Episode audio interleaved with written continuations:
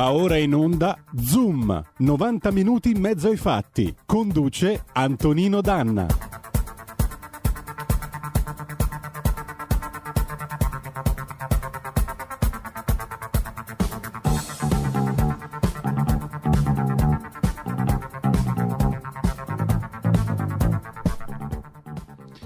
Vi volevo comunicare che stamattina abbiamo fermato il cronometro a 25 minuti e 50 secondi, ma stamattina eravamo veramente in ritardo. Però chi è puntuale ha un Alfa Romeo. Amiche e amici miei e non dell'avventura, buongiorno. Questo è Zoom, 90 minuti in mezzo ai fatti. Eh, Antonino Danna al microfono. Oggi l'edizione del venerdì sapete che è divisa in due sezioni. Abbiamo da una parte Zoom Green, eh, ci collegheremo tra poco con l'onorevole mh, mm, Lorenzo Viviani e la Lega Lega per avere, diciamo così, un giro d'orizzonte sull'agricoltura. Lui è membro della commissione parlamentare appunto della Camera dell'Agricoltura e naturalmente avremo poi un ospite, Clara Daschio, eh, che ci parlerà del vino biologico. A seguire il nostro onorevole sempre della Lega, Paolo Formentini, vicepresidente della eh, Commissione Affari Esteri della Camera che ci parlerà della Convenzione di Faro. Allora noi cominciamo subito, il tempo era brutto quando sono partito per arrivare qua, ma poi il cielo si è aperto e vi dico la verità, Milano, la New York italiana è davvero bella in questi giorni e allora le dedichiamo un bel pezzo perché venerdì ci sale la febbre, la febbre del sabato sera. David Shire, Manhattan Skyline 1977.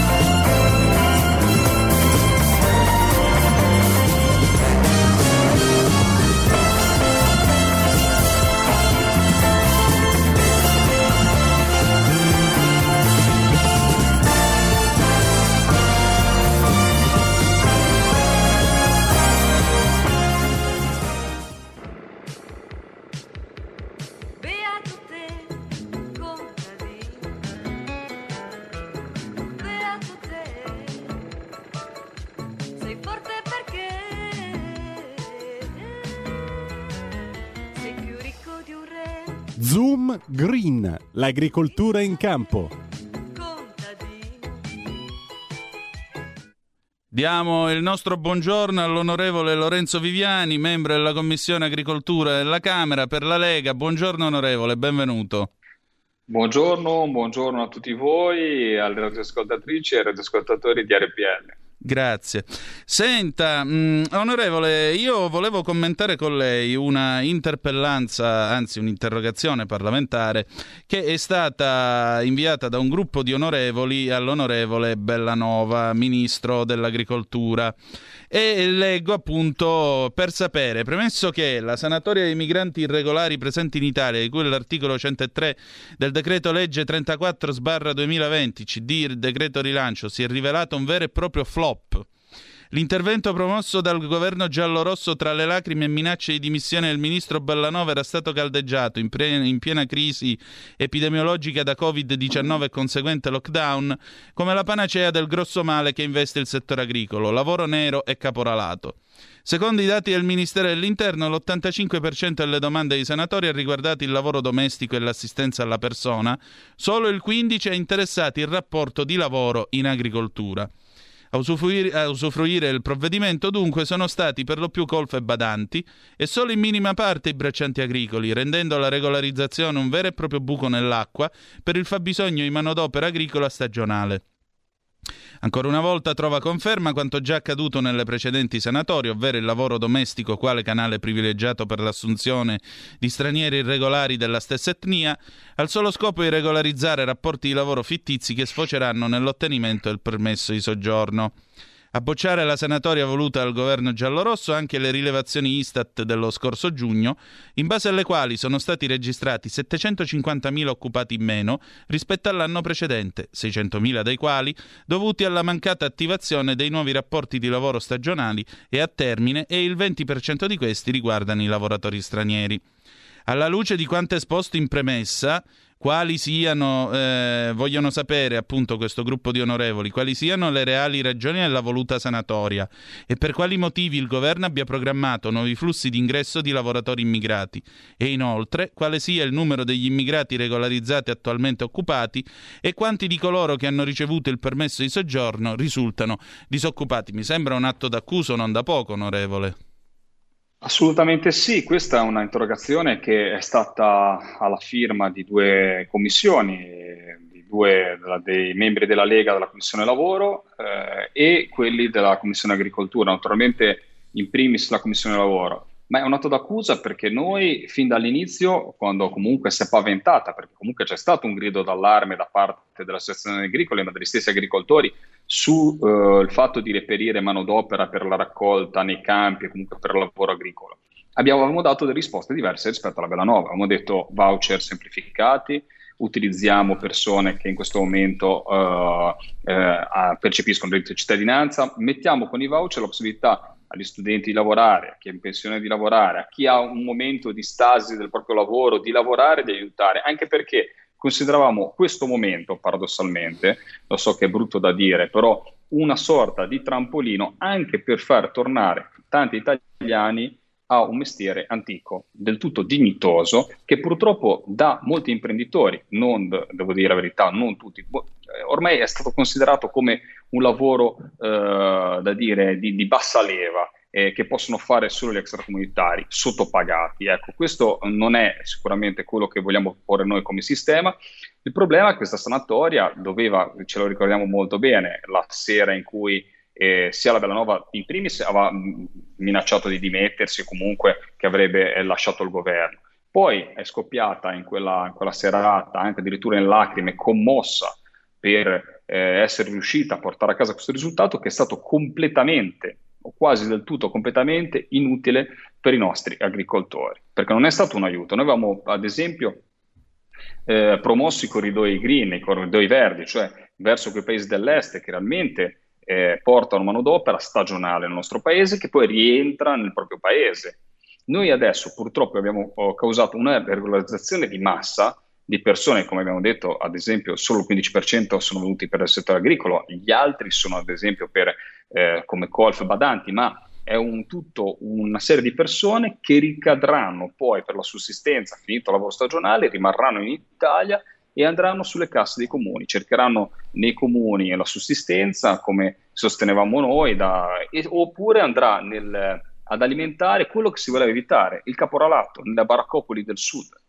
Ecco, questo è realmente qualcosa, eh, di, è stato qualcosa di dannoso. Si voleva curare il caporalato, si voleva andare a curare la manodopera in nero con una sanatoria di questo tipo, invece abbiamo richiamato una immigrazione di massa dall'estero andando a alimentare proprio quelle baraccopoli eh, che eh, vogliamo togliere. Quindi insomma è stato, un, un, um, è stato veramente un, un, disastro, fatemi dire. Mm, ti, poi mm, ti rubo solo ancora un secondo. Sì. La ricetta per il caporalato è dare veramente un giusto valore al prodotto agricolo, combattere anche a livello commerciale con i paesi che sfruttano la manodopera. Il problema grosso è che l'unico, perché mh, mm, tutta questa manovra della ministra Bellanova eh, è stata fatta proprio per dire c'è il caporalato, cerchiamo di toglierlo. Caporalato certo. nasce anche perché siamo in competizione con un mondo che non rispetta i diritti dei lavoratori e purtroppo non è una giustificazione il caporalato, è una cosa schifosa che va condannata e va perseguita. però purtroppo il mondo agricolo ha un unico, uh, un unico, uh, un'unica cosa che può abbassare dal punto di vista dei costi, proprio quello della manodopera. E quindi ecco lì il gatto che si morde la coda. Da una parte facciamo questi lavori, dall'altra parte apriamo al commercio globale dei prodotti, soprattutto da paesi dove non è che si sfrutta la manodopera, ma addirittura c'è lo sfruttamento del lavoro minorile. Esatto. Io vorrei ricordare una cosa, se mi posso permettere, onorevole. Eh, molto spesso quando si parla di caporalato si dice appunto le baraccopoli del sud e soprattutto si dice eh, i, i, poveri lavoratori extracomunitari. Io onestamente, mh, essendo calabrese, essendo anche vicino alla piana di Lamezia, mi è capitato più volte negli anni 90, quindi non sto parlando del Medioevo, di trovare per esempio all'area di servizio di Pizzo Calabro Calabro dell'autostrada Salerno-Reggio erano tutti sti furgoni Ducato uno accanto all'altro ed erano lavoratrici italiane bianche eh, che anche loro venivano certo. sfruttate dal caporale nel, nella piana a lavorare in qualche vivaio e così via. Ogni tanto su qualche giornale locale usciva l'inchiesta indignata, la, la, i locali sindacati si indignavano, dopodiché, come dice De André, si indigna, si impegna, si, si, si, si sgrugna, poi getta la spugna con gran dignità. Eh, quello che non si capisce è questo, che il caporalato nel suo razzismo è democratico perché ce l'ha con quelli di qualunque colore della pelle e continua tuttora. Assolutamente. Sono, sono, sono d'accordissimo con te, ma ti voglio aggiungere una cosa. Il caporalato nasce, come dicevo, dal fatto di abbassare manodopera, ma anche dai problemi burocratici. I voucher semplificati, purtroppo combattuti da sindacati come la CGL, dato che hai citato i sindacati, sono sta- sono, è proprio quel vulnus burocratico che impedisce all'agricoltore che si va a fidare, sbagliando, sbagliando, lo rimarco, proprio lo sottolineo, ai caporali, perché trova nei caporali una velocità di manodopera, una, perseguire manodopera velocemente e molte volte i nostri agricoltori hanno bisogno, ad esempio, giornate di brutto tempo devono sospendere il contratto o giornate di bel tempo o devono sfruttare il momento della maturazione. Quindi abbiamo veramente bisogno di un lavoro elastico. I voucher semplificati era qualcosa, fra parentesi, che non davano possibilità, come li avevamo ideati noi come Lega, di, eh, di svicolamenti o di non essere utilizzati come eh, dal, dal, punto di vista consono, anche perché venivano pagati al mattino. E si è ammutolito l'onorevole. Tramite. Ecco. Quindi elastico, di avere... mi sentite? Sì, ora sì, mi si, era, mi si era ammutolito un attimo. Quindi... Ok, di avere, lavoro, di avere, un lavoro, elastico e quindi di andare a combattere in sé proprio il fenomeno del caporalato, a cui si vanno certo. a affidare purtroppo troppi agricoltori. Certo. Onorevole, eh, un'ultima domanda mh, mm, su questa interpellanza parlamentare. Eh, secondo lei che cosa risponderà al ministro Bellanova? Al ministro Bellanova purtroppo anche l'ultima volta, eh, quando noi abbiamo parlato di caporalato, di migrazione e di, del fenomeno della sanatoria, si è messo a ridere addirittura in aula in presenza del nostro capogruppo Molinari. Quindi ho paura che le uniche risposte che siano di questo ministro siano le lacrime da una parte o le risate da un'altra. Le, vorremmo, vorremmo, che andasse più nei dettagli, ci desse delle, delle risposte concrete e dei risultati, perché eh, purtroppo, senza andarla a accusare più di tanto, perché guardate, anche sulla, sulla, sull'agricoltura, devo dire la verità, il, l'atteggiamento da parte del nostro gruppo parlamentare è quello di eh, perseguire, di essere razionali e le idee buone, quindi insomma eh, se la, la, ministra Bellanova fa qualcosa di buono, ad esempio adesso sul discorso del recovery, riuscirà a trovare delle strategie agricole che vadano per gli agricoltori italiani, che, siano, ehm, che funzionino, magari ne parliamo anche nelle prossime trasmissioni, certo. e diano una mano ai nostri produttori, saremo con lei fino all'ultimo. Nel momento in cui però non abbiamo risposte e vediamo un ministro che fa solamente campagna elettorale per il proprio partito, ecco, a questo punto di vista vedremo cosa ci risponde. Appena arriva la risposta, la, naturalmente la, la, gireremo alla radio e ai radioascoltatori. Grazie. Ecco, e visto che parliamo di lavoro in campagna, adesso è venuto il tempo della vendemmia, quindi mi piace presentarvi la nostra ospite di oggi che è in collegamento diretto via Skype dalla sua Vicenza, Clara Daschio, 37 anni, veneta di Vicenza, studi giuridici con la passione dell'arte e alla fine la riscoperta dell'agricoltura con eh, l'azienda biologica, l'agricola da schio, appunto, che conduce con la famiglia. E quindi l'agricoltura non è più scarpe grosse. Benvenuta Clara, buongiorno. Buongiorno, buongiorno a voi e grazie di questa bella presentazione. Prego, prego. Ecco, io volevo mh, parlare un attimo con te, eh, eh, presentandoti anche l'onorevole Lorenzo Viviani, che è appunto membro della Commissione Agricoltura della Camera per la Lega. Volevo darvi un dato per introdurre la nostra conversazione. Eh, Italia Oggi, anzi Agricoltura Oggi, questa settimana, ha, mh, fatto, ha, ha dato dei dati, c'è un pezzo del collega Emanuele Scarci, che dice i vini toscani resistono al Covid vola il Brunello 2015, Chianti Classico e recupero dal meno 8. Eh, ecco, diciamo così, il vino tiene? Clara, il vino tiene secondo te o il Covid ha colpito duro? No, il vino, il vino tiene, grazie sicuramente anche all'impegno di, di, di, di, tutti che non si è mai fermato nemmeno durante il Covid e proprio come dicevi tu anche una riscoperta del valore, dell'importanza del lavoro della terra, della campagna, anche da parte di altri membri familiari, quali sono stata io che da, da Milano sono tornata a Vicenza. E, e, questo Covid mi ha proprio a me in prima persona in realtà insegnato e mostrato ancora di più l'importanza del buon cibo, della produzione locale, sostenibile, attenta alla biodiversità, attenta a essere capace di fronteggiare eventi improvvisi e imprevedibili. Ecco appunto. E, quindi, e poi un buon vino serve sempre ad allietare i momenti di quarantena. E beh, Cicerone diceva vinum bonum letificat cor hominis, il buon vino rende allegro il cuore dell'uomo. Ma ehm, che cos'è il vino biologico prima di tutto? Cioè cosa fate? Lo pestate ancora coi piedi nel tinello? No. Allora, nella tinozza, non nel tinello. Non, non, è più consentito, ma vi svelo che solo le mie nipotine di 4 e 6 anni a loro è stato consentito di toccare, di sfiorare l'uva raccolta perché eh, hanno partecipato anche loro alla mm. vendemmia, la vendemmia manuale di quest'anno è stata, è stata anche un'ottima vendemmia a fine agosto, abbiamo vendemmiato il bianco, l'incrocio Manzoni ed è questo vino biologico, vino biologico significa vino prodotto con uva biologica, mm. quindi con uva che eh, non subisce trattamenti con sostanze chimiche di sintesi né con OGM, ma eh, e i cui trattamenti sono di contatto, pertanto non entrano nel sistema, nella circolazione linfatica della pianta. Mm. E poi la vinificazione avviene in cantine certificate biologiche che seguono i processi e i prodotti richiesti e disciplinati dal regolamento europeo 203 del 2012. Ecco, eh, visto che avete già vendemmiato, eh, noi abbiamo aperto la nostra conversazione con l'onorevole Viviani partendo da un'interrogazione parlamentare nella quale si chiedeva appunto eh, conto e ragione all'onorevole Bellanova, al Ministro dell'Agricoltura, in merito alla regolarizzazione degli irregolari. Voi, quando, voi con il personale come vi siete trovati quest'anno? È stato facile trovare personale disposto a venire venire a lavorare in vigna? Allora, noi siamo una piccola azienda eh, a conduzione familiare.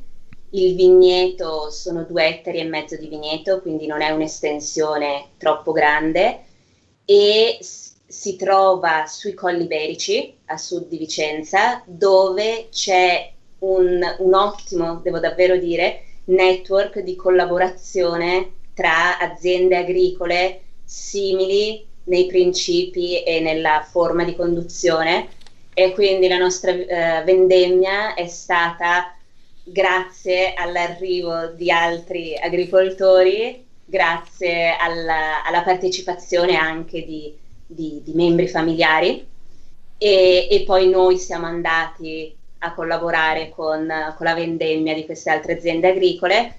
E quindi devo dire che nel rispetto del strumenti personali e distanze di sicurezza, ma eh, non abbiamo avuto difficoltà. Grazie proprio a questo network tra produttori dei colli iberici. Eh, questa è una, una, cosa straordinaria, onestamente. Cioè, l'agricoltura che si fa rete, perché di solito, sai, in Sicilia si dice ci vuole l'aglio per il vicino, bisogna essere sempre pronti a colpirli. Invece, tra di voi ci vuole la mano per il vicino perché vi aiutate, insomma. Scusatemi un attimo che sono le 11 e io mi devo fermare. Vai, Giulio. E rieccoci, siete sempre sulle magiche, magiche, magiche onde di RPL, questo è Zoom Green, la, l'edizione dedicata all'agricoltura di Zoom qui al venerdì. Antonino Danna al microfono, al microfono insieme ai nostri graditissimi ospiti come sempre, l'onorevole Lorenzo Viviani per la Lega e la nostra Clara Daschio in eh, collegamento Skype da Vicenza. Eh, onorevole, mi pare insomma che eh, l'agricoltura italiana in qualche modo cerchi eh, di riconoscersi e di tutelarsi da sola, questo mentre il Made in Italy in Italia, eh, anzi il Made in Italy fuori d'Italia eh, è sempre più sotto attacco continua a essere sempre più imitato. Assolutamente sì, no, mi fa piacere direi. anche se, aver sentito la testimonianza eh, della, de, dell'ospite, insomma eh, è bella, un bel esempio. Eh, bisogna anche dare degli strumenti normativi perché queste cose possano essere continuate e non si viva magari nel terrore come, c'era, un, come c'è stato anche in passato di, avere, di far venire un amico a fare la vendemmia, cosa tradizionale di essere magari eh, additati a aver, fatto, aver messo un lavoratore in nero nel proprio, nel proprio, nella propria azienda agricola. Ecco. Quindi ci devono essere delle, delle sfumature, devono esserci veramente anche delle, eh, più pragmatismo. Adesso abbiamo ad esempio una legge sul caporalato, poi finisco, poi non voglio tediare con questo argomento, che ad esempio per una serie di problemi può dare del caporale a una persona che eh, non fa assolutamente il caporale o non, non, o non, sfrutta il caporalato. Quindi ecco, gli strumenti normativi devono essere elastici, ma fate in modo che queste realtà, come ha descritto bene prima, eh, siano, siano, possano continuare, perché un buon esempio, io mi ricordo ad esempio, posso portare il discorso della comunità dei pescatori, quando c'è una difficoltà o c'è, si aiutano tutti in mare, si aiutano tutti a riparare le reti, quindi sono quelle belle cose che vanno preservate, devono esserci anche degli strumenti normativi su questo.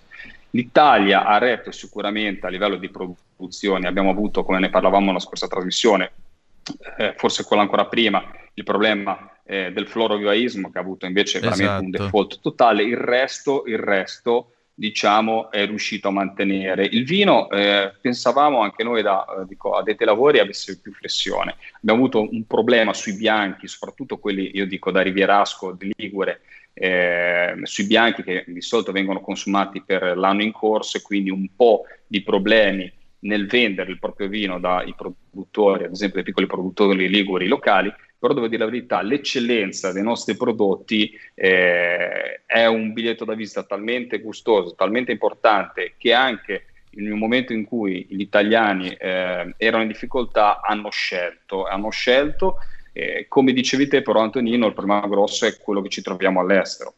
Eh, in questo è una cosa che abbiamo sottolineato anche molte volte al Ministro e nelle sedi istituzionali ed è stato anche oggetto di dibattito fra di noi. Nel momento in cui il commercio si interrompe o comunque ci sono questi problemi, si aprono delle, dei buchi enormi nel mercato, si aprono delle fette di mercato che la, la, paura grossa è che vengono occupati da altri produttori. Ma sia a livello italiano, diciamoci la verità, c'è stato naturalmente delle regioni che naturalmente producono più vino e quindi sono riusciti anche a scapito di altre di eh, promuovere il proprio prodotto, però abbiamo il problema che dei canali, eh, soprattutto eh, con i paesi esteri, quando si perdono, un, un esempio è stato quello dei dazi, no? Eh, che non ha uh, implicato il vino, ha implicato altre, eh, quando tu perdi eh, quel canale di vendita per riacquistarlo, per riabituare il consumatore straniero a quel marchio, a quella a quel prodotto è molto difficile, quindi si rischia veramente un danno enorme per i nostri produttori. L'Italian Sounding è qualcosa di, eh, di, di ormai atavico, endemico, ma soprattutto eh, che fa e eh, cuba più, oh, più ricchezza rispetto ai prodotti italiani. Questo è il paradosso, che tutti i prodotti che richiamano l'Italia, che esurpano al nostro paese il marchio d'Italia e che ricordano il parmigiano, che ricordano il prosciutto crudo, che ricordano il nostro prosecco, che ricordano i nostri vini di eccellenza, eh, famosi in tutto il mondo, guadagna di più rispetto ai nostri produttori italiani. E quindi ecco lì dovrebbe farsi sentire, soprattutto adesso che abbiamo comunque la promozione del mercato eh, dei nostri prodotti proprio sotto il Ministero degli Esteri, eh, dovremo veramente lavorare in quella direzione. Purtroppo, e faccio l'ultima, l'ultima battuta, avevamo un inizio di eh, lavoro col ministro Centinaio, col vecchio ministero di eh, sistema Italia, cioè andare in altri paesi e promuovere un sistema portare i nostri produttori eh, all'estero, quindi farli conoscere attraverso l'ambasciata e cercare di prendere fetta del mercato ad altri paesi che sono accaniti nel cercare di, di, di, di rubarci il mercato. Per, per dirtela uh, papale papale, purtroppo abbiamo un sistema che non funziona come Stato italiano. Noi abbiamo solo una grandissima fortuna che i prodotti italiani si vendono quasi da soli certo. e che quindi gli altri ce li richiedono. Però se dovessimo basare... Si è, si è fermato tutto? Il nostro business... Ecco. Su, eh, scusate, eh, ogni tanto la linea, sì, ogni tanto su, la linea va in okay. default. Eh, purtroppo sì sui rapporti diplomatici e quindi su come il governo sponsorizza l'Italia all'estero, ecco, quello lì i nostri produttori farebbero zero di business. Esatto. Clara Daschio dalla sua agricola Daschio in quel di Vicenza. Eh, come va il vino biologico in Italia e soprattutto con l'estero? Ecco, con l'estero è, è, è, una domanda interessante. Noi qui abbiamo, come vi dicevo, una piccola produzione e io vi, vi, chiamo, sono in collegamento da quello che è il punto vendita dell'azienda agricola che eh, si trova eh, in, centro, in, centro, storico di Vicenza. Il vino infatti viene affinato nelle, nelle cantine storiche che si trovano a tre metri di, di, di profondità a, lungo il corso Palladio, che è l'arteria principale della città di Vicenza. E all'estero an- non ancora, non, non esportiamo, non mm. vendiamo. Mm. Ma avete comunque ricevuto interesse da fuori? Cioè, generalmente Beh, chi è che compra il vino biologico? Un profilo del consumatore qual è?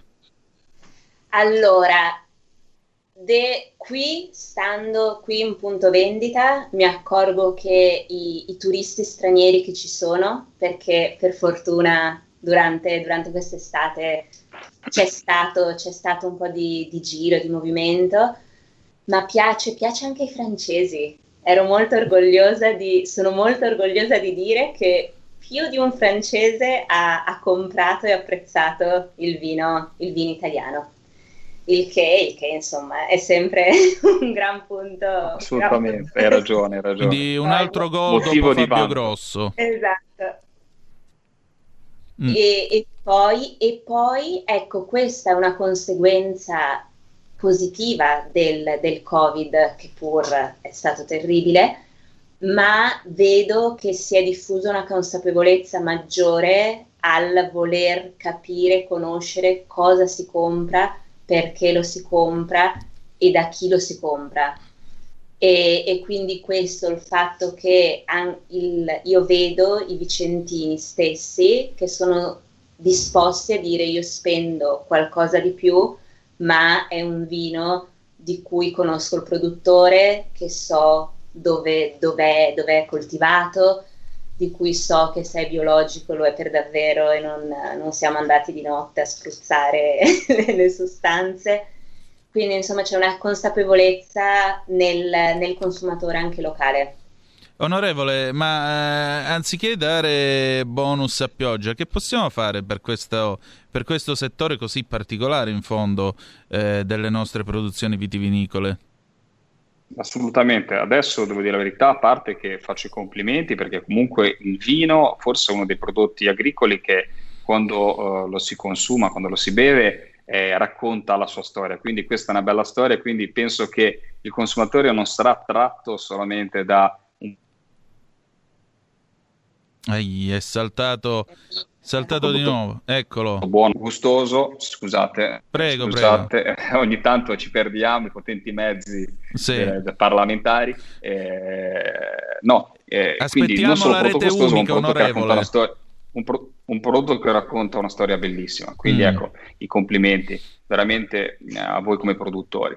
E cosa si può fare? Ma è strategia, strategia perché guarda, il, ehm, naturalmente quello che c'è stato descritto, il tipo di azienda sarà, penso, per tanti il futuro di qualità. Io penso all'agricoltura biologica, guarda, io non sono di quelli che, eh, ma penso che apprezzi anche da produttore, chi ne parlo in questa maniera, eh, veramente il biologico scritto organico eh, sulle etichette che magari vale poco o niente. Eh, e non, non, il biologico non deve denigrare neanche l'agricoltura convenzionale che naturalmente, cioè tutto non può essere biologico però abbiamo dei territori che possono avere delle vocazioni, territori ad esempio un po' più collinari, montagnosi, dei territori che possono permettersi meno trattamenti e delle realtà magari più piccole che puntano sul biologico e quindi secondo me deve, esserci, deve essere fatta strategia sull'agricoltura biologica, cioè non potrà mai essere tutto un'agricoltura biologica perché avremo sempre bisogno, per il fabbisogno se non vogliamo essere dipendenti da altri paesi perché avremo un consumo del territorio enorme,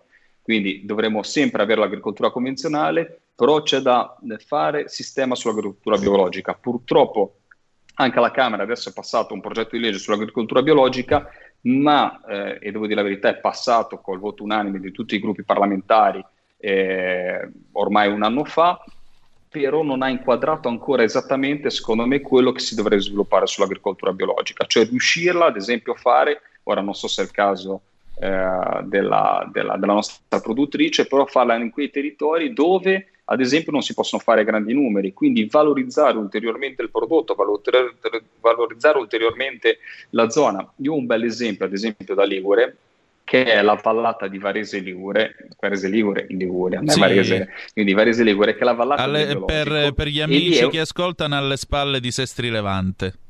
Bravissimo, eh, dico, sto parlando con un intenditore. Alle spalle di Sestri Levante questa conca è proprio una vallata dove praticamente tutte le produzioni sono biologiche, ma perché viene molto bene? Perché è un territorio arduo, un territorio dove il prodotto non può essere dei numeri, ma deve essere di qualità, ma è un prodotto che non solo mi, eh, mi dà, cioè non solo c'è un prodotto di qualità sano e genuino, ma anche un prodotto che mi, mi, contiene, mi, mi fa preservare una comunità che semmai scomparirebbe nell'entroterra ligure e mi mantiene il territorio. Ecco, ecco il valore della nostra agricoltura, ecco il valore, secondo me, aggiunto dell'agricoltura biologica. Da schio? Mi trovo d'accordo, è vero. La, la, la, la quantità serve, la qualità pure. Il tempo che richiede l'agricoltura biologica, la conservazione del suolo. Anche il nostro vigneto, infatti, è in collina, è in un territorio collinare e pres- le varietà, la varietà, il bianco è un incrocio manzoni che per sua eh, qualità non ha una produzione di quantità. Quindi sì, è vero, sono, sono parole che, che, mi trovano concorde e che, che mi fanno piacere. Sì, tra l'altro mi permetto di osservare a margine una piccola nota tecnica. Eh, conservazione del suolo significa anche difesa del suolo, perché quando il terreno è lavorato, terrazzato, viene, vengono piantate delle piante, eccetera, eccetera, eccetera, si fa anche preden- eh, prevenzione da quello che è il dissesto idrogeologico. Cioè un terreno che è terrazzato, un terreno dove ci sono alberi eh, da fusto che con le radici chiaramente trattengono il terreno, se viene la bomba d'acqua, l'acqua diciamo che resiste molto certo. meglio rispetto ai terreni abbandonati e poi vediamo le tragedie tra ottobre e dicembre. O mi sbaglio? Assolutamente. Eh. Ah, guarda, po- po- rispondo prima io perché io da Ligure, da, eh, da cittadino, da, pop- da, da residente ligure, soprattutto di tradizione delle Cinque Terre, come sapete bene abbiamo avuto una tragedia proprio eh, qualche anno fa è proprio data da questo, da, da, anche da questo. È stato naturalmente un momento eccezionale, una tramontana molto forte con uno scirocco intenso e quindi ha lasciato questo fronte di acqua e ha sviluppato questa cosiddetta bomba d'acqua. Però il, anche il, il fatto che i terrazzamenti tipici della mia zona, i famosi muretti a secco, addirittura più lunghi dell'intera muraglia cinese, quindi messi insieme un'opera monumentale fatta da i miei nonni, da parte certo. anche dei miei certo. nonni, ecco, eh, il fatto che venivano tralasciati naturalmente ha fatto frenare tutto. E ricordiamoci sempre che il, il, le città hanno bisogno, le città che sono sotto, in fondo alle vallate, hanno bisogno eh, di agricoltori che mantengano le colline. Perché semmai questi disastri non potranno mai evitarsi e pensare di poter tenere le nostre colline allo stato brado con gli insediamenti e, e le città sottostanti è impensabile, è impensabile. Eh, anche nel, nel, clima, ti dico l'ultima battuta, dei parchi nazionali, il parco nazionale va molto bene dove non tocchi niente, ad esempio il parco magari dello Stelvio, del Gran Paradiso, sì. dove è, un, è una zona bos- boschiva molto elevata, eh, ma dove tu vai a dire non faccio agricoltura, non faccio terrazzamenti, impedisco di fare alcune cose ai nostri agricoltori, impediamo di lavorare come dovrebbero lavorare, ecco, in quel momento lì noi facciamo un danno non solamente a quella collina, ma facciamo eh, danno a, a, alla città dove magari arriva il fiume che deriva da quella collina, da quella montagna, quindi è un sistema che deve essere preservato e devo dire la verità, qua i nostri vecchi, i nostri nonni ci avevano già insegnato come andava tenuto il territorio, quindi non c'è niente da imparare, bisognerebbe mantenere alcune tradizioni. Bene, da schio eh, Gianni Minà insegna che nel manuale del bravo intervistatore l'ultima domanda deve essere sempre questa, che cosa farà domani? Domani, domani proseguiamo quello che stiamo facendo oggi con l'insegnamento della storia, come giustamente veniva detto dall'onorevole Viviani, con l'insegnamento della storia guardando al futuro. Noi infatti proprio per eh, contrastare il problema dell'erosione e del consumo del suolo pratichiamo l'agroforestazione, che è quindi nello stesso appezzamento mettere, avere seminativo e alberi. Certo. E quindi domani continuiamo sempre meglio e continuiamo anche nell'attività di divulgazione, di conoscenza, la, una, che è una parte importante della, della nostra azienda agricola, quello proprio di raccontare cosa facciamo e perché lo facciamo. Onorevole Viviani, stessa domanda per lei, che cosa farà domani? Domani, forse il mio primo giorno, il primo, il mio primo sabato pseudo libero dalle elezioni, quindi riuscirò a dedicarlo al territorio, riuscirò a dedicare magari a, a, ritornare ogni tanto alla mia attività che è quella del pescatore, anche se il tempo, devo dire la verità, è veramente, veramente brutto. Siamo di fronte a una bella mareggiata, quindi me la andrò a gustare magari eh, sul lungomare di Levanto di Monterosso. Eh, ma il mare d'inverno è come un film in bianco e nero visto alla tv, diceva qualcuno. Assolutamente, eh. però ecco, un film in bianco e nero visto alla tv è qualcosa. Io sono un appassionato di film bianco e nero, quindi insomma, mi, quindi mi piace sia la mareggiata che il film bianco e nero. Perfetto. Vai. Allora, grazie all'onorevole Lorenzo Viviani, grazie a Clara Daschio per essere stati qui con noi a Zoom Green. Ci risentiamo con l'onorevole Viviani venerdì prossimo. Grazie ancora. Grazie. Ciao a tutti. E riprendiamo la linea qui in via Bellerio 41 perché tra poco avremo l'onorevole Paolo Formentini con Diplomaticamente. Prima però io vi devo fare due, una comunicazione di servizio che mi inorgoglisce molto perché ho piacere di conoscere la persona che vi sto per presentare.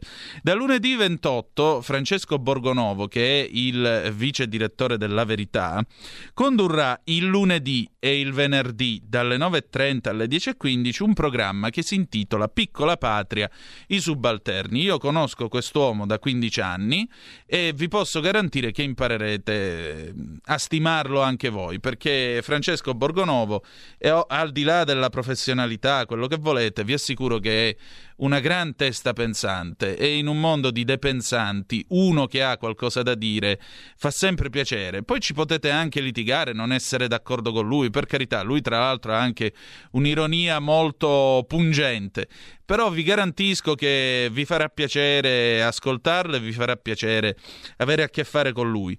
Adesso stiamo per passare a diplomaticamente. Io introduco il tema con un atto di disobbedienza civile. Noi stiamo per parlare della Convenzione di Faro, che è in corso di ratificazione in Parlamento. La Convenzione ci potrebbe obbligare a eh, coprire le nostre statue e limitare la nostra cultura e quindi, se vogliamo, la nostra libertà. Allora io mi permetto di fare una cosa che eh, non è certo quello che fece Zavattini alla radio nel 76 quando disse per la prima volta la parola volgare che indica il membro maschile, ma eh, facciamo un'altra cosa. Facciamo una protesta a modo nostro e la facciamo con una canzone, quindi la annuncio come se fossimo a Sanremo. Dal loro ultimo LP, Troia del 1973, di Pace, Bigazzi, Savio, Troia. Dirige l'orchestra il maestro Totò Savio, canta Alfredo Cerruti, gli Squallor.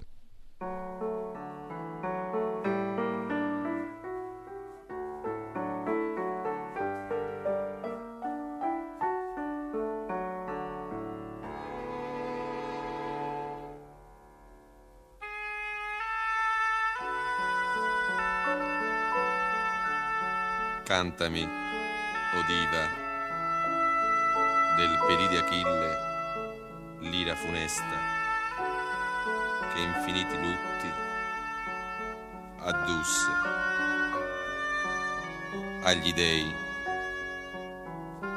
che infiniti lutti addusse agli Achei.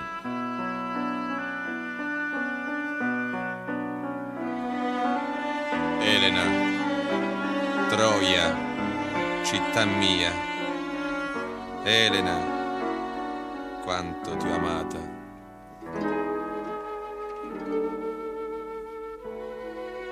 Elena, Elena, un solo nome tu hai. E Troia, la mia città. Amore mio, Elena.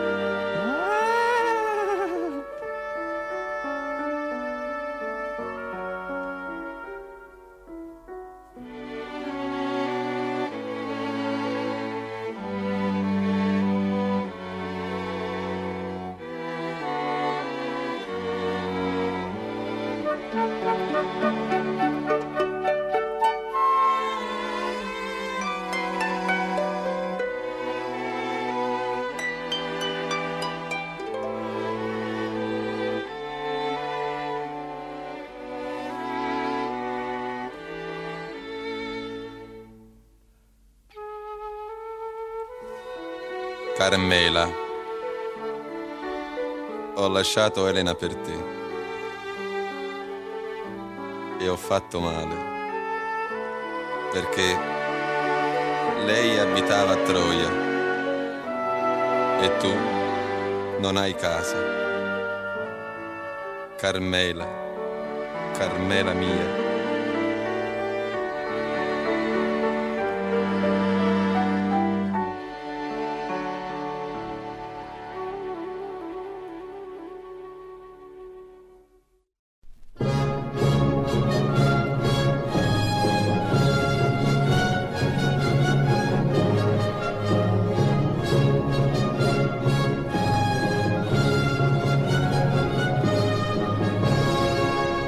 Diplomaticamente, la politica estera.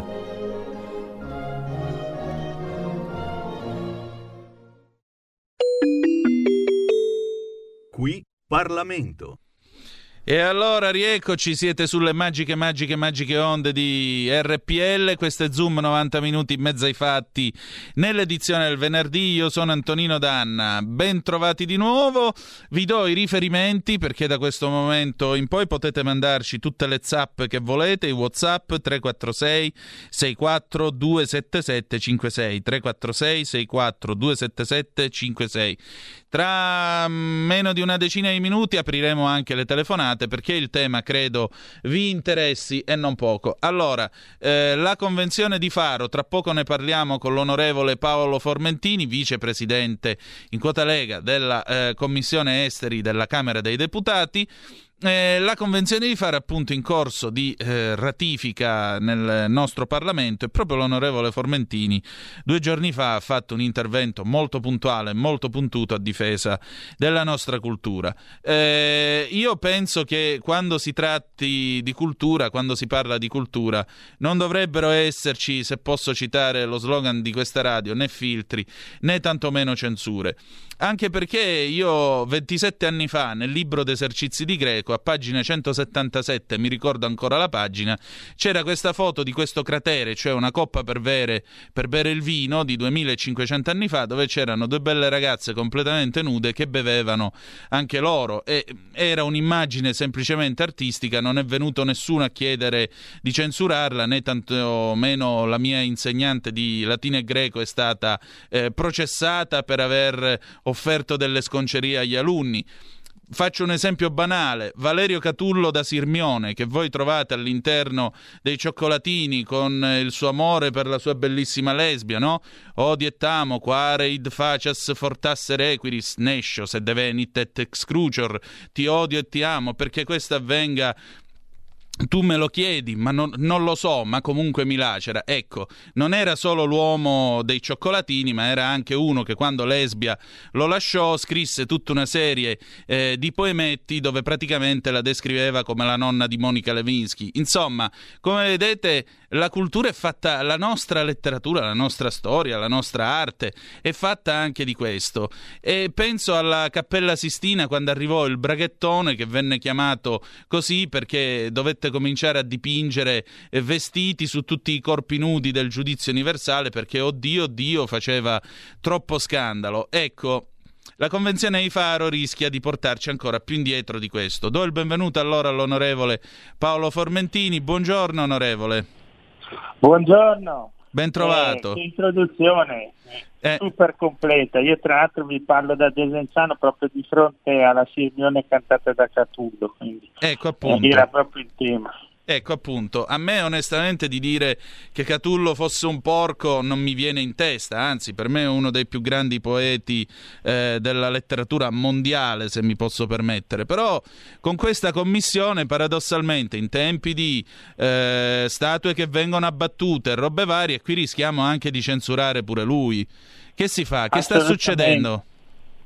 Eh, sta succedendo qualcosa di molto grave eh, nel silenzio dei media che anzi spesso negli articoli di questi giorni dopo l'approvazione definitiva da parte della Camera dei Deputati della ratifica e esecuzione della Convenzione di Faro eh, hanno celebrato questo momento come momento di grande libertà e di democratizzazione dell'arte, di accesso, fruizione, tutte balle, tutte balle perché questa convenzione e noi l'abbiamo evidenziato veramente in ogni modo, abbiamo utilizzato tutti gli strumenti parlamentari in anni di battaglia della Lega perché è stata Lucia Borgonzoni, allora sottosegretario, a sollevare la questione per prima, ad accorgersi dei pericoli insiti nella Convenzione di Faro. Bene, noi abbiamo tenuto inchiodato prima il Senato e poi la Camera per anni, ecco, per tutta questa legislatura finora, perché si voleva provare e calendarizzare e il gruppo al Senato è riuscito a ritardare la calendarizzazione il più possibile, ha poi eh, posto la questione sospensiva, questo è gergo tecnico ovviamente, ma per dire che sono state esperite tutte le strade possibili, questione sospensiva, pregiudiziale di costituzionalità e poi ancora prima il lavoro nelle commissioni competenti, era stata posta una condizione dal Presidente della Commissione Affari Costituzionali Borghesi della Lega, poi recepita dalla terza Commissione Esteri del Senato, dove si diceva chiaramente che non può pregiudicare eh, il recepimento de, di questa convenzione la libera fruizione del nostro patrimonio artistico e culturale così come garantita nella Costituzione. Noi siamo riusciti anche a scrivere questo nel testo,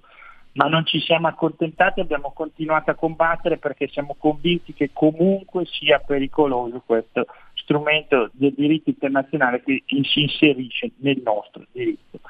Bene, quindi alla Camera per mesi e mesi, per più di un anno, abbiamo chiesto audizioni ascoltando i più illustri esponenti del mondo della cultura, dell'arte e tanti ci hanno sollevato proprio quelle perplessità che noi abbiamo denunciato.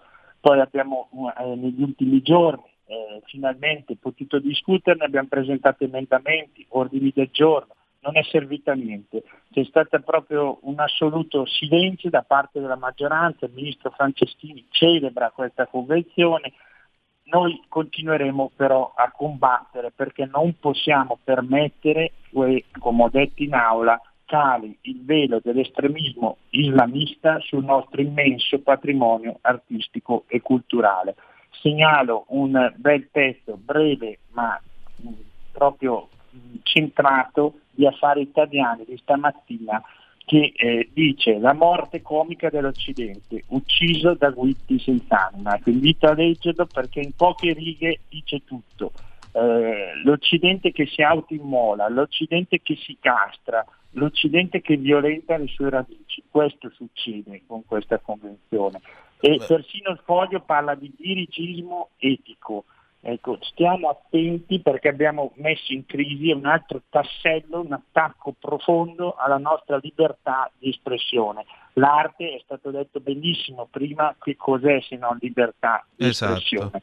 Mi scusi un attimo, e... onorevole, perché sono le 11 e mezza e l'orologio mi corre appresso. Ci fermiamo un attimo. Rieccoci, questo è sempre Zoom, 90 minuti in mezzo ai fatti. Io sono Antonino Danna, con noi graditissimo ospite per diplomaticamente la rubrica del venerdì, il nostro onorevole Paolo Formentini, vicepresidente Commissione Affari Esteri della Camera, quota Lega. Onorevole, io le vorrei leggere una dichiarazione che ha rilasciato ieri eh, Vittorio Sgarbi, perché a questo punto io non lo introduco come politico, ma lo introduco appunto come critico d'arte e credo che Sgarbi quando parla d'arte sarebbe bene stare zitti e ascoltare quello che dice.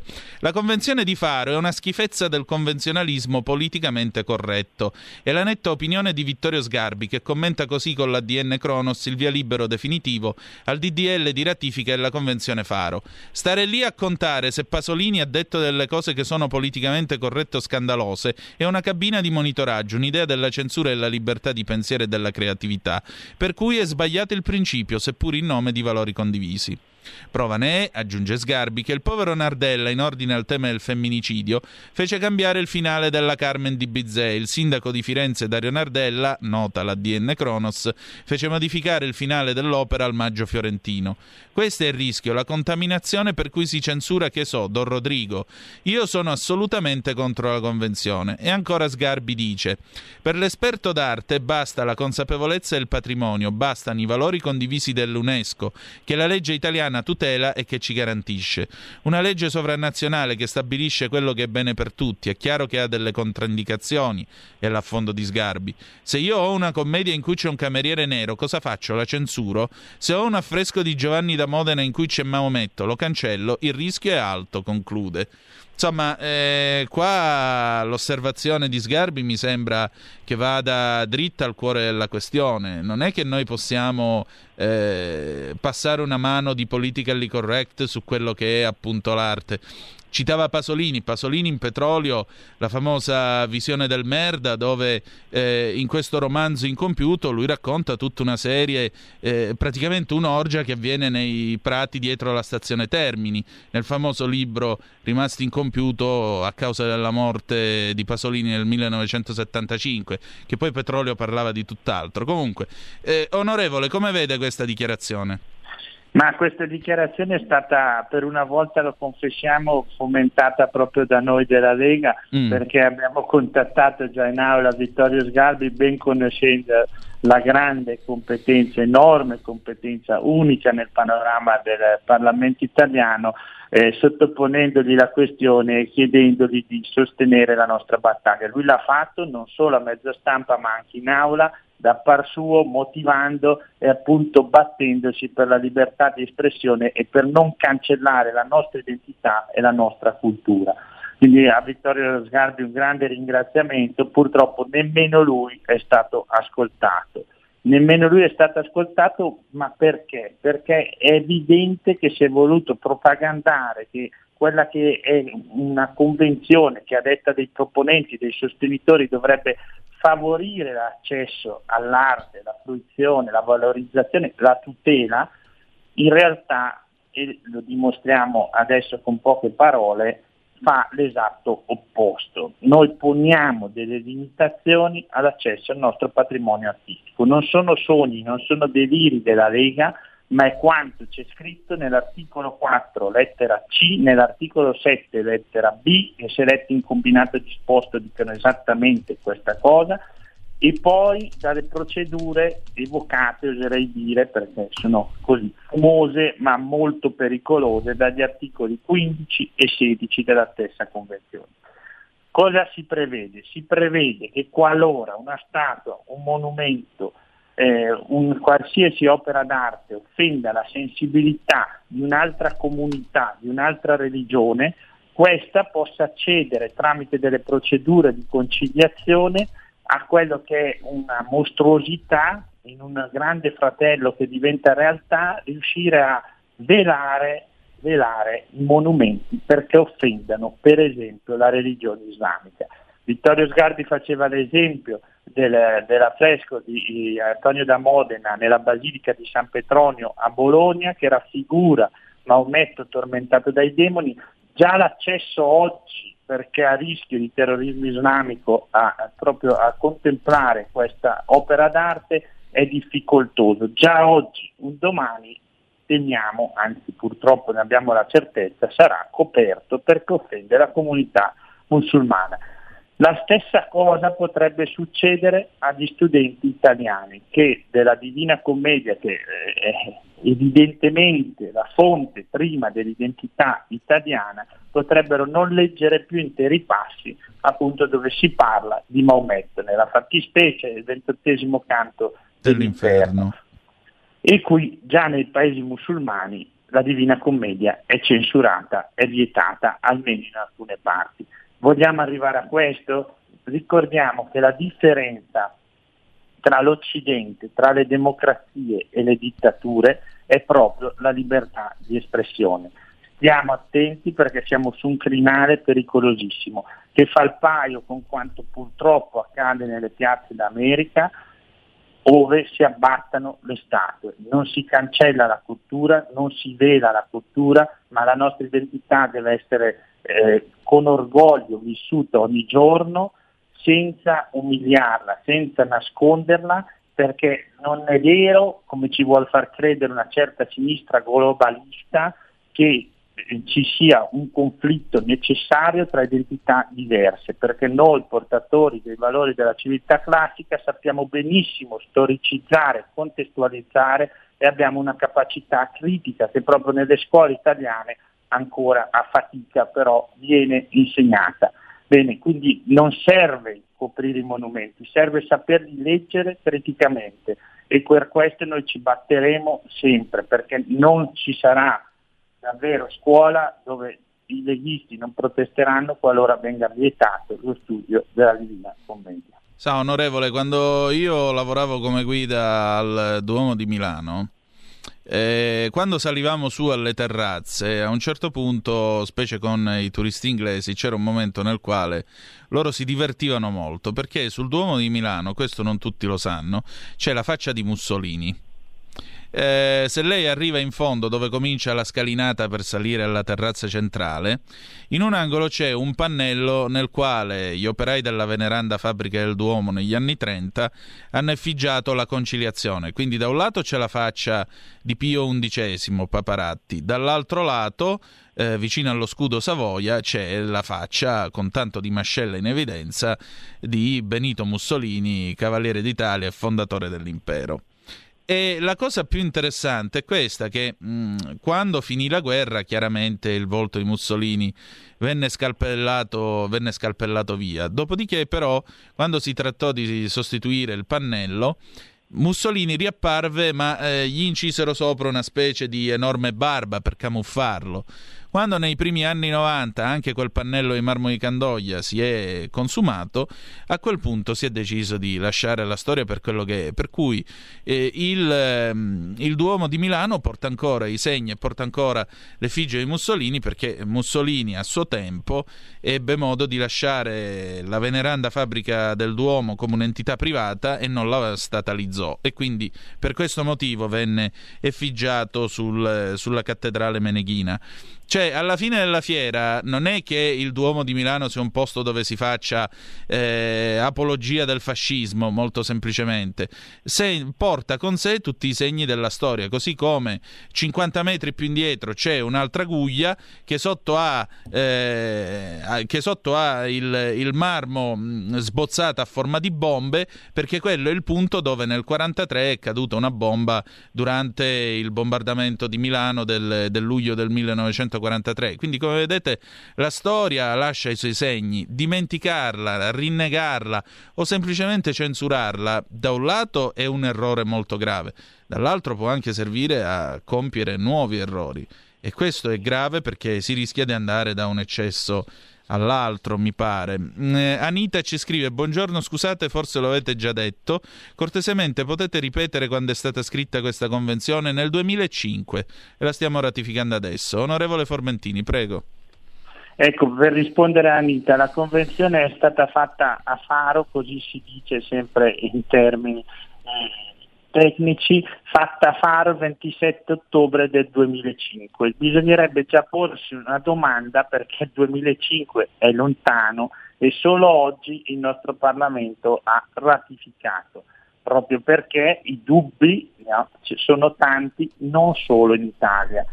Dei 47 Paesi membri del Consiglio d'Europa, prima dell'Italia, solo 19 avevano ratificato ratificato questa convenzione, sempre a sostegno delle tesi della Lega. Qualcosa che non va in questa convenzione evidentemente c'è, se no avrebbe eh, suscitato ben altro entusiasmo, ben altro appoggio. Ecco, abbiamo iniziato la trasmissione con una canzone su Elena di Troia che appunto esatto. evocava Troia. Ecco, questo mi, mi, fa dire che la Convenzione è una potentissima arma, l'abbiamo definita un'arma geoculturale, un'arma geoculturale, un cavallo di Troia nel nostro ordinamento per far sì che la libera fruizione del nostro patrimonio artistico e culturale immenso, unico al mondo, non sia più libera come sempre è stata. Ecco, questo è il pericolo, di aver introdotto questa mostruosità nel nostro ordinamento. Eh, purtroppo è una deriva con gli strumenti che abbiamo descritto, quindi col comitato di monitoraggio della legislazione, con le procedure di conciliazione su valori diversi attribuiti alla stessa opera d'arte, cosa si fa in fondo? Si nega la libertà dei cittadini, si cancella l'identità e per questo contro una svendita del nostro patrimonio artistico e culturale noi della Lega non possiamo non batterci quotidianamente. Onorevole, un'ultima domanda, che correttivi possiamo introdurre a un documento del genere? Beh, purtroppo noi i correttivi abbiamo cercato di introdurli durante tutto l'iter parlamentare, dal Senato alla Camera dei Deputati. Eh, adesso è tardi, eh, purtroppo è tardi, c'è da vigilare per difendere ogni brandello, ogni pezzo, ogni lacetta del nostro patrimonio artistico, perché ogni copertura, ogni velo che scende è un pezzo di identità che se ne va. Esatto. Onorevole, allora noi ci salutiamo, ci risentiamo venerdì prossimo, va bene? Grazie, per il, grazie, grazie, per il, suo tempo. Un ultimo, un'ultima zappa da uno di voi. Esempio di applicazione di Faro, Santa Sofia e Istanbul. Quando pregano gli islamici sono coperti i simboli non islamici. È vero, è stato coperto, eh, sono coperti con i teli. E adesso passiamo alla parte finale della nostra trasmissione con eh, Padova Calling. Qui Parlamento. Padova Calling con Ettore Toniato e l'Edicola 206. Buongiorno Padova, via Piero Bon, l'Edicola Buongiorno 206. Ciao Ettore, come stai? Tutto bene, dai. A posto. Che mi dici di bello? Hai sentito oggi è stata una puntata ad alto tasso di Veneto, visto che parlavamo del vino biologico prodotto sui colli iberici. Tu ne bevi? Beh, qua guarda, ormai mm. è una culla del, del, bio qui in Veneto. Molte persone si sono comunque lanciate a produrre quasi tutto in maniera biologica. Siamo veramente molto, molto avanti da questo punto di vista. Certo. Senti, quali sono stati i temi più discussi stamattina da te? Questo venerdì guarda, che sa già di weekend riallacciandomi al discorso culturale che avevo sentito nell'ultima mm. parte di trasmissione, vorrei segnalare che qui a Padova al 10 di ottobre si inaugurerà una delle più grandi mostre mai organizzate in Italia dedicate a Van Gogh. Ah. Presso il centro culturale San Gaetano ci sarà un'esposizione veramente che vale la pena di andare a vedere. Non voglio fare pubblicità, ma è veramente così. Perché Vabbè, è una delle la cultura, la cultura non è mai pubblicità. Mm. è una delle mostre più belle, più grandi, riconosciute in pratica da tutta Italia, che arriverà qui a Padova dal 10 ottobre all'11 di marzo del 2021, quindi 11 di aprile del 2021, quindi ci sarà anche parecchio tempo per andare a visitarla. Bene. Eh, dai riferimenti, dai riferimenti. Sì, allora lo organizza eh, presso il Centro Culturale San Gaetano e, e eh, le persone che lo organizzano sono dell'Associazione Linea d'Ombra di Treviso, che hanno già organizzato in passato altre mostre dedicate a Caravaggio e anche altre, altri eh, pittori. È una cosa che secondo me varrebbe veramente, se uno è di Padova, da andare a vedere. Certo, ehm, diciamo così, stamattina, a parte questo, com'è il mood eh, questo venerdì? Quali sono i giornali più richiesti e commentati? Eh, stamattina hanno richiesto parecchio il, il, Corriere della Sera perché volevano leggere di questo processo ai 5 Stelle senza capi, quindi ci sono um, un pressing di Zingaretti sul MES, all'assemblea sul voto si presenta solo Crimi, quindi c'è una spaccatura all'interno di, di molti partiti, anche si è parlato un po' di Forza Italia, di questa, di questa spaccatura all'interno del movimento, di questa voglia di rinnovamento in molti partiti che comunque dal voto evidentemente non hanno ottenuto eh, i risultati che speravano forse. Certo. nonostante i proclami. Ecco. Ettore, io stavo pensando ancora alla convenzione di Faro e tu sei vissuto appunto a lungo in Giappone. Il Giappone, come tu mi insegni, non ha avuto, diciamo, dei rapporti storici molto facili con la Cina. Com'è il clima oggi? Come viene vista la Cina da parte del Giappone? Anche allora, per il passato coloniale, eh, gli stupri in Manciuria nel 1937 e così via. Diciamo che eh, i cinesi dicono che dove sono passati i giapponesi non cresce l'erba e purtroppo effettivamente la storia ci insegna che eh, hanno ragione loro, effettivamente, non si certo. può negare. Bellissimo il Giappone, una cultura bellissima, stupenda, però c'è da dire che hanno fatto in tempi di guerra delle cose che nemmeno Hitler o, a, poteva pensare anche solamente di fare. Ehm, bellissimo film da vedere sui prigionieri di guerra Merry Christmas Mr. Lawrence che è molto, molto bello assolutamente con le le musiche di Sakamoto, quindi molto molto bello, vale la pena di vederlo. E lì ti fa capire che effettivamente non sono stati molto morbidi i giapponesi perché eh, avevano un'ideologia che li portavano a pensare di essere effettivamente dal punto di vista di razza superiori a, agli altri. Ehm, Beh, che poi Adesso, sboccia non... anche nel concetto della dichiarazione sulla natura non, uma- non divina del, dell'imperatore, no? Voluta Questa da MacArthur. è la cosa che ha scioccato di più i giapponesi, non è stata perdere la guerra, è, stato, è stata in pratica il, il periodo eh, in cui gli americani erano fondamentalmente al governo hanno costretto Hirohito a, a dec- declamare in pratica eh, questo discorso alla nazione della natura non, uma- non, uh, non, divina dell'imperatore. Questa è la cosa che secondo me culturalmente li ha fondati di più nel, uh, durante il dopoguerra. C'è da dire che ehm, attualmente molti giapponesi sono ignoranti all'interno della loro stessa storia, nel senso che ehm, gli studenti sembrano quasi inconsapevoli eh, di quello che hanno combinato durante la guerra, perché forse si vergognano anche un po', c'è da dire, non hanno neanche mai chiesto scusa. Ecco, questo è una cosa che secondo me, eh, da questo punto di vista, i giapponesi sono un po' carenti nelle scuse ufficiali fatte verso gli altri stati. Beh, diciamo che quando si tratta di guardare alla propria alle proprie porcate, chiedere scusa, ognuno di noi si sente sempre un pochettino qualche remora di troppo. Mm, tra l'altro, eh, uno dei grandi crucci del governo Abe, se mi posso permettere, visto che ne parlavamo l'altro giorno, è stato quello di non aver potuto modificare la Costituzione giapponese in senso che è stata scritta dagli americani in senso pacifista, proprio per potersi riarmare e per rappresentare un elemento di pressione nei confronti appunto della vicina Cina. Quindi da quella parte del mondo diciamo che le acque continuano a essere essere abbastanza, non dico agitate, ma quantomeno mosse per quello che accade. Decisamente sì, meno rispetto al passato, però c'è una nuova corrente di, eh, di nazionalisti che non sono nazionalisti di stampo di Mishima, ma sono nazionalisti leggermente un pochino più pericolosi, tirati su a pane e videogame, gente che non sa nemmeno che cosa significa andare in guerra. E questa è la cosa peggiore, è il nazionalismo da social network, quando non c'è un'ideologia o una corrente ideologica, ma c'è una violenza da social, da videogame, che invece non dovrebbe esserci.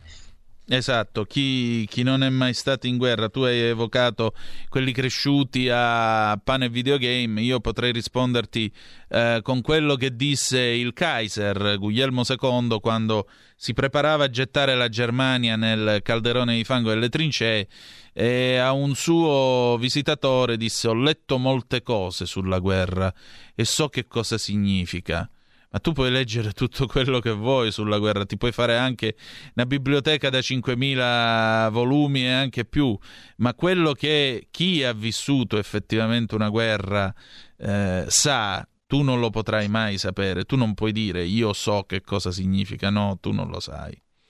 Non lo sai. E chi tutti la evitano poi, tra l'altro, tutti, chiunque, esatto. qualsiasi reduce spinge per non entrare in guerra, perché sfido a trovare un reduce che sia contento di farla, di averla fatta.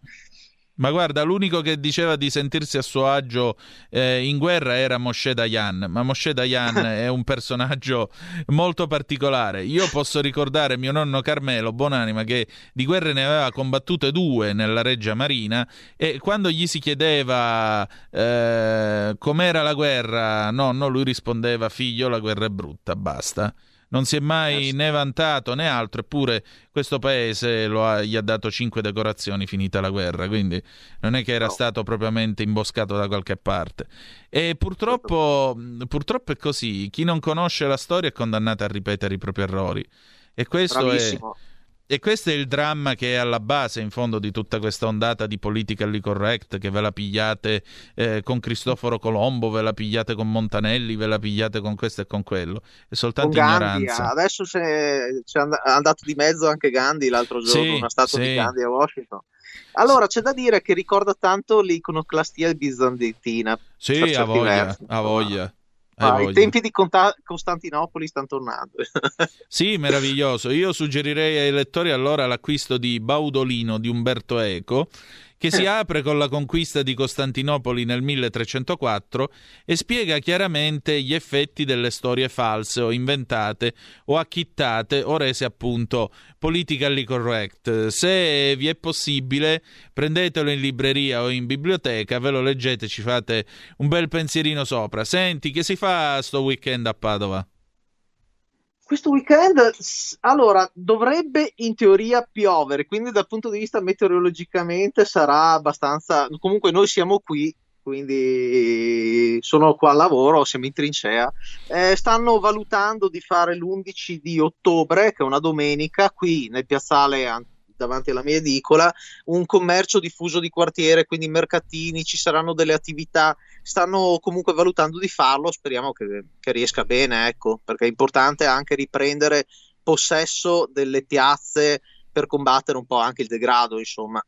Certo. Allora, niente, eh, Ettore, io ti ringrazio del tuo tempo. E ci risentiamo lunedì, anche perché lunedì abbiamo la puntata con gli alfisti, parleremo del portello. Quindi, tra l'altro, stamattina mi ha telefonato Mario Lodola, che fu collaudatore magnifico dell'Alfa e sviluppò la Montreal, è un nostro ascoltatore, per cui mi permetto di salutare anche lui. Allora, grazie a Ettore certo. e ci risentiamo lunedì e andiamo ai saluti finali perché chiudiamo la nostra trasmissione. Allora, grazie ancora, torniamo in via Bellerio. Ciao Ettore, torniamo in via Bellerio e insomma, care amiche e cari amici, la nostra settimana è finita qui. Ci ritroviamo lunedì alle 10.35 sulle magiche, magiche, magiche onde di RPL. Dopo di noi andrà in onda l'affascinante Malika Zambelli con il suo talk Stai Karma. E che dire di più? Che noi concludiamo salutandoci con eh, probabilmente una delle più belle, se non la più bella canzone d'amore che sia mai stata scritta in Italia. Era il 1996 e questa è una canzone che io vi auguro di dedicare con tutto il cuore a chi volete bene. Lo faccio anch'io. Franco Battiato, La cura. Vi ha parlato Antonino Danna. Buongiorno. The best is yet to come. Il meglio deve ancora venire.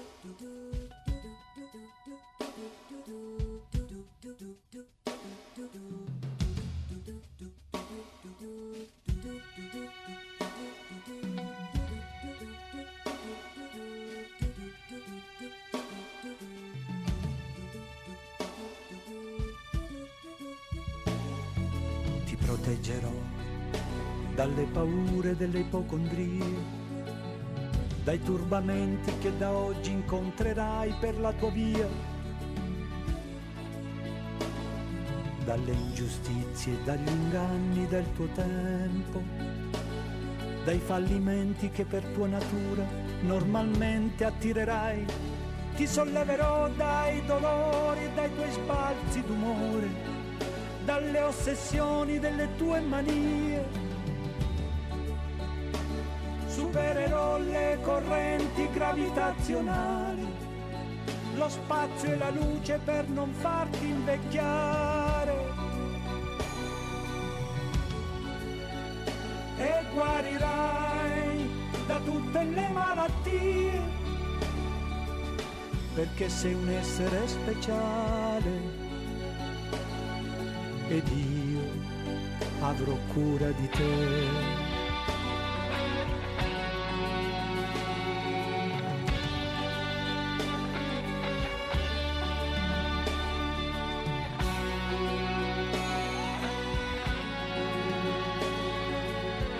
Vagavo per i campi del Tennessee, come vi ero arrivato chissà, non hai fiori bianchi per me, più veloci di aquile i miei sogni, attraversano il mare.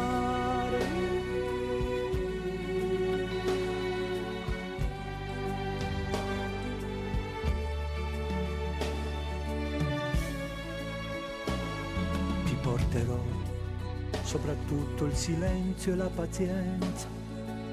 Percorreremo assieme le vie che portano all'essenza. I profumi d'amore inebrieranno i nostri corpi. La bonaccia d'agosto non calmerà i nostri sensi. Tesserò i tuoi capelli come trame di un canto. Conosco le leggi del mondo e te ne farò dono. Supererò le correnti gravitazionali, lo spazio e la luce per non farti invecchiare. Ti salverò da ogni malinconia, perché sei un essere speciale ed io avrò cura di te. Io sì che avrò cura di te.